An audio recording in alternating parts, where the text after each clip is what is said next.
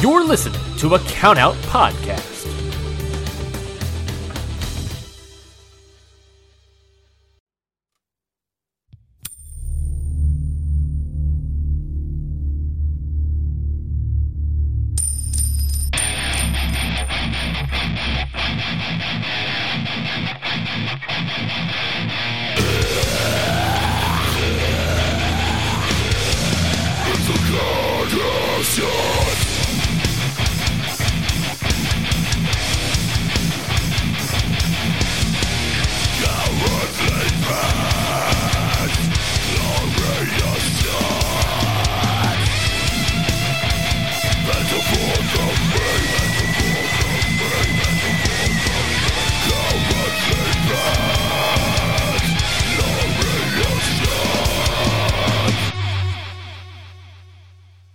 Is, what's up, and welcome everyone to Okada Shorts G Wondering Night 7.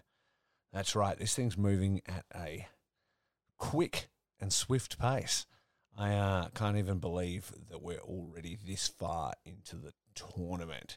Uh, for anybody who isn't aware, the G Wondering series is quick, short, short episodes, just with our immediate takes on the tournament matches each night of G1 Climax 32. I'm your bad friend, Rafe Houston. Your good friend, Curtis Spears, will be reviewing the next night after this, and we'll have reviewed the previous night actually by the time I drop this. Um, he'd had a big work time, and so was going to be re- recording it like in the middle of the night under the cover of darkness. Well, for me, I'm also reviewing this under cover of darkness. It's now 5:59 a.m. in Perth, Western Australia. Uh, I'm looking out this big window, and it's completely dark, not a hint of sun yet. Uh, so yeah, nice early start to the day to talk about some New Japan Pro Wrestling. Now I'll be honest, this one didn't look too hot on paper when I was getting ready to watch it, and it, it took a couple of matches for me to even start to care. It had been a long, flat day at work. Uh, and I was really, you know, struggling to care. I was even surprised this one I had just done, you know, night five not that long ago, and then it was like night seven again. I was like, oh, how did I used to do these on my own every single day? Um, it starts off with Yujiro versus uh, Will Ospreay. Um, Yujiro comes out looking all sad. I'm like, well, this is interesting. Uh, Peter has left him for El Phantasmo and he's sad, and maybe we're going to see a different Huge. But uh, before he could even be announced, Peter came from the back and they made up, and everything's right with the world, I guess.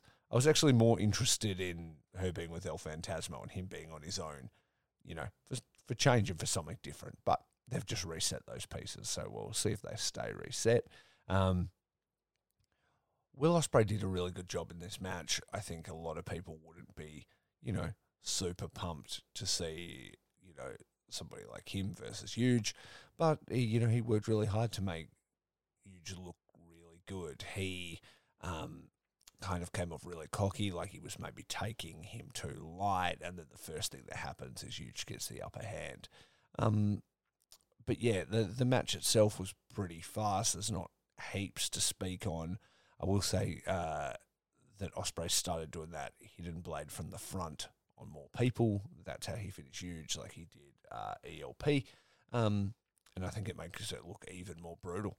And uh, maybe it's even easier for people to take that way because they can see him coming and time it better. I don't know. But yeah, it, it looked really cool. Um, and yeah, Ospreay picks up the the two points, which is unsurprising. Um, after that was Yano versus Fale. Um, also, a little bit surprising. Uh, I wasn't surprised that Fale won. I was surprised that he, you know, just had to roll up Yano rather than bad luck falling in or grenade or some really dominant win. Uh, but yeah, he outcrafties the Master Thief and picks up two points there. That was a match that happened. Um, after that, it was. Oh, actually, it's worth saying as well that uh, Fale actually from the start of that match wasn't really uh, falling for Yano's bullshit because Yano was still the thing like sitting outside the ring and trying to get him to come, and he just set up a chair and sat in the ring, and Yano had to come in. So you know, uh, there, there was still some character stuff in there that was fun.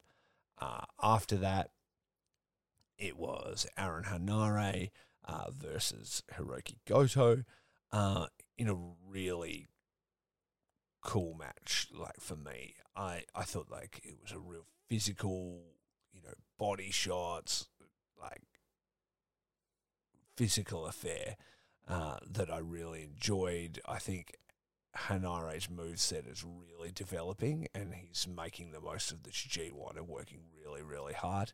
Um, I was kind of a little bit disappointed that Goto won because I feel like there's a little bit more value in like putting some wins on Henare's name right now. I mean, Goto is who he is, but he's on the downslide and kind of tail end of his career.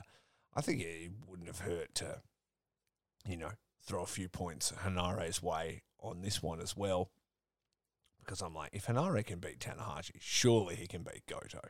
But, you know, the, this is the way these things go. So the math worked out that Goto had to take the the win on this. But it, but Henare by any means didn't look weak in defeat. Like it took everything Goto had. Like it, was, it felt like every finisher variation, uh, every single thing he had to get that win over Henare.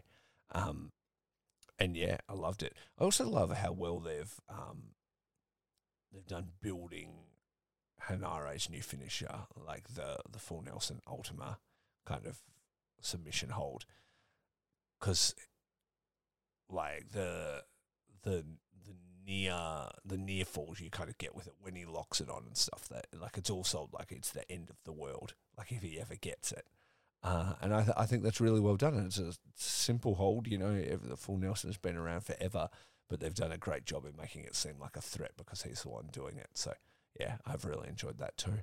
Um, and then after that, we had uh, it was. Why am I forgetting who it was? It was did you know a 2018 study showed half of prenatal vitamins tested had unacceptable levels of heavy metals? I'm Kat, mother of three and founder of Ritual. When I was four months pregnant, I couldn't find a prenatal I could trust, so I created my own.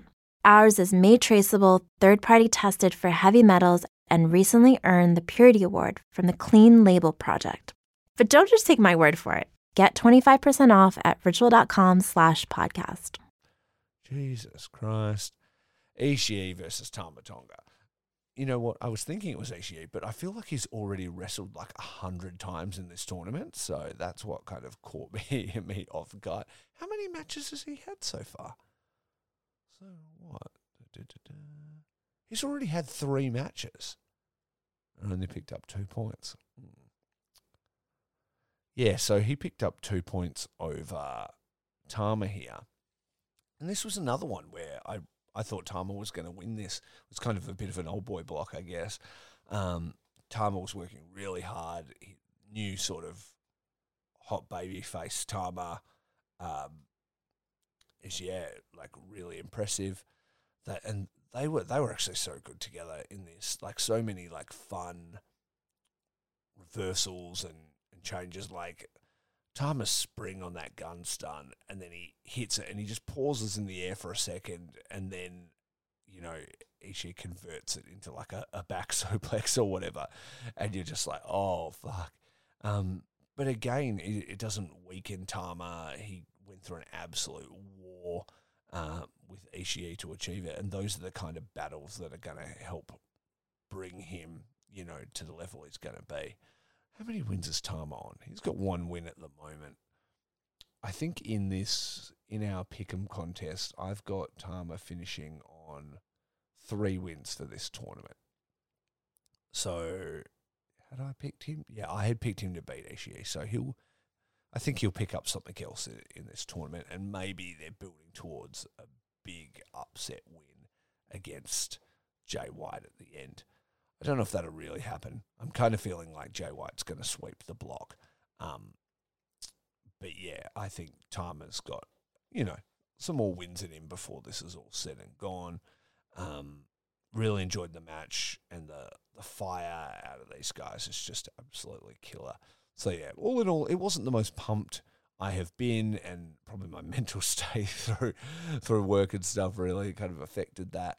Um, but everybody worked really hard. They put on like an awesome night of wrestling, and by the end, I was in a much better mood from having watched it. Uh, to run you guys through the standings, um, we what do we have? Okay, so in case Curtis doesn't run down the July 26th pickums in his episode, um, Chase Owens beat Great-O-Khan. Nobody picked that happening. Uh, Evil beat Kenta. Uh, myself, Curtis, and Travis all picked Evil, and both Amy and Mo did not. Uh, Tom Lawlor was defeated by Lance Archer, um, which Curtis, Travis, and Mo all got correct. And then Finlay beat Juice, and I was the only person to pick Finlay. Uh, Ospreay versus Yujiro, we all got Ospreay correct. Uh, Yano versus Fale, myself, Travis, and Amy all picked Fale to beat him. Goto and Henare, Curtis and Travis both picked Goto over Henare. How dare you? Uh, and then Ishii versus Tama Tonga. Both Cur- well, Curtis, Amy, and Mo all picked Ishii. So, current standings as of today, your boy is leading the pack on 17. Curtis is 16. Travis is 14.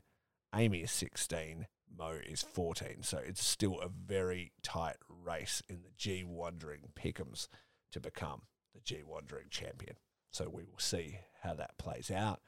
The next G1 night is Saturday, July 30th, and we're going to see Finlay versus Shingo. I have picked Shingo.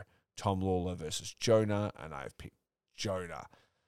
Unfortunately for Tom Lawlor, he's probably going to go two in a row there of first round losses, but I don't think Jo- I see Jonah taking like another loss in this. I think they're about to build a monster with him. I think they just had to get like a, a messy little loss out of the way, you know, with Yano, give him a couple of weeks off and then reset and go, okay, now he's a monster. So I feel like that's the way we're going to go. Uh, Sanada versus Great-O-Khan, I've picked Sanada, and then Tanahashi versus ZSJ. I have picked ZSJ. I've picked Sanada to win this block. That's my worst case scenario. I was really hoping he was going to have a, quite a bit more fire.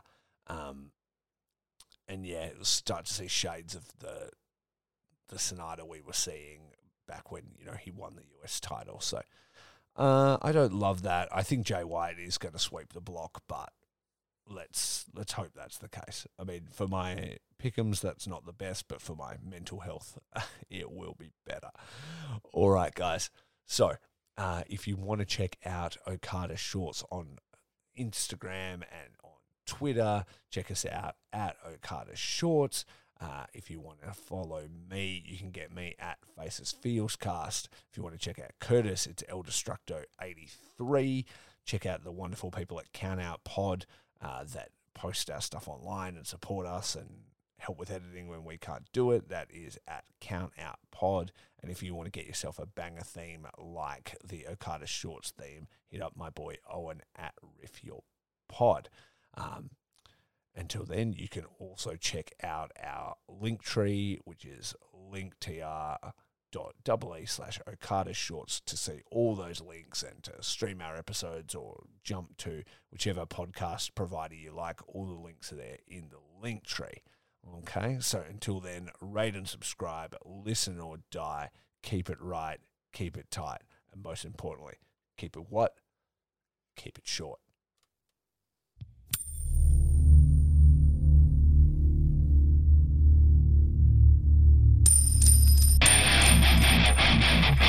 It's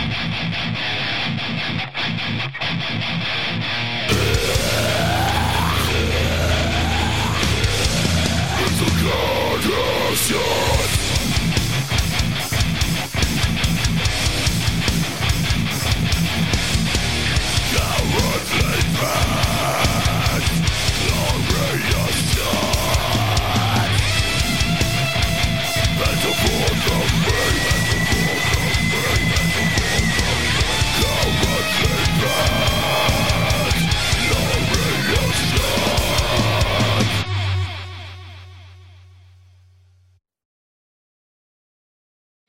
Hi, guys. This is Lauren. This is Michael. And this is Your Dose of Death podcast. If you're genuinely curious about the world of deathmatch wrestling, look no further as me and Mike have you covered on all things in the world of deathmatch wrestling, whether it's Interviews, show reviews, or everything in between. We have you covered on all things deathmatch wrestling, whether it's past, present, or future. And you're probably wondering where you can go support us. You can find Your Dose of Death podcast on all major podcast platforms, especially along with the Count Out network of podcasts. And also, you can support us on the Count Out Patreon as we have exclusive content only on the Patreon for all of our listeners. We hope that you go listen to Your Dose of Death podcast very soon. and see you at the shows.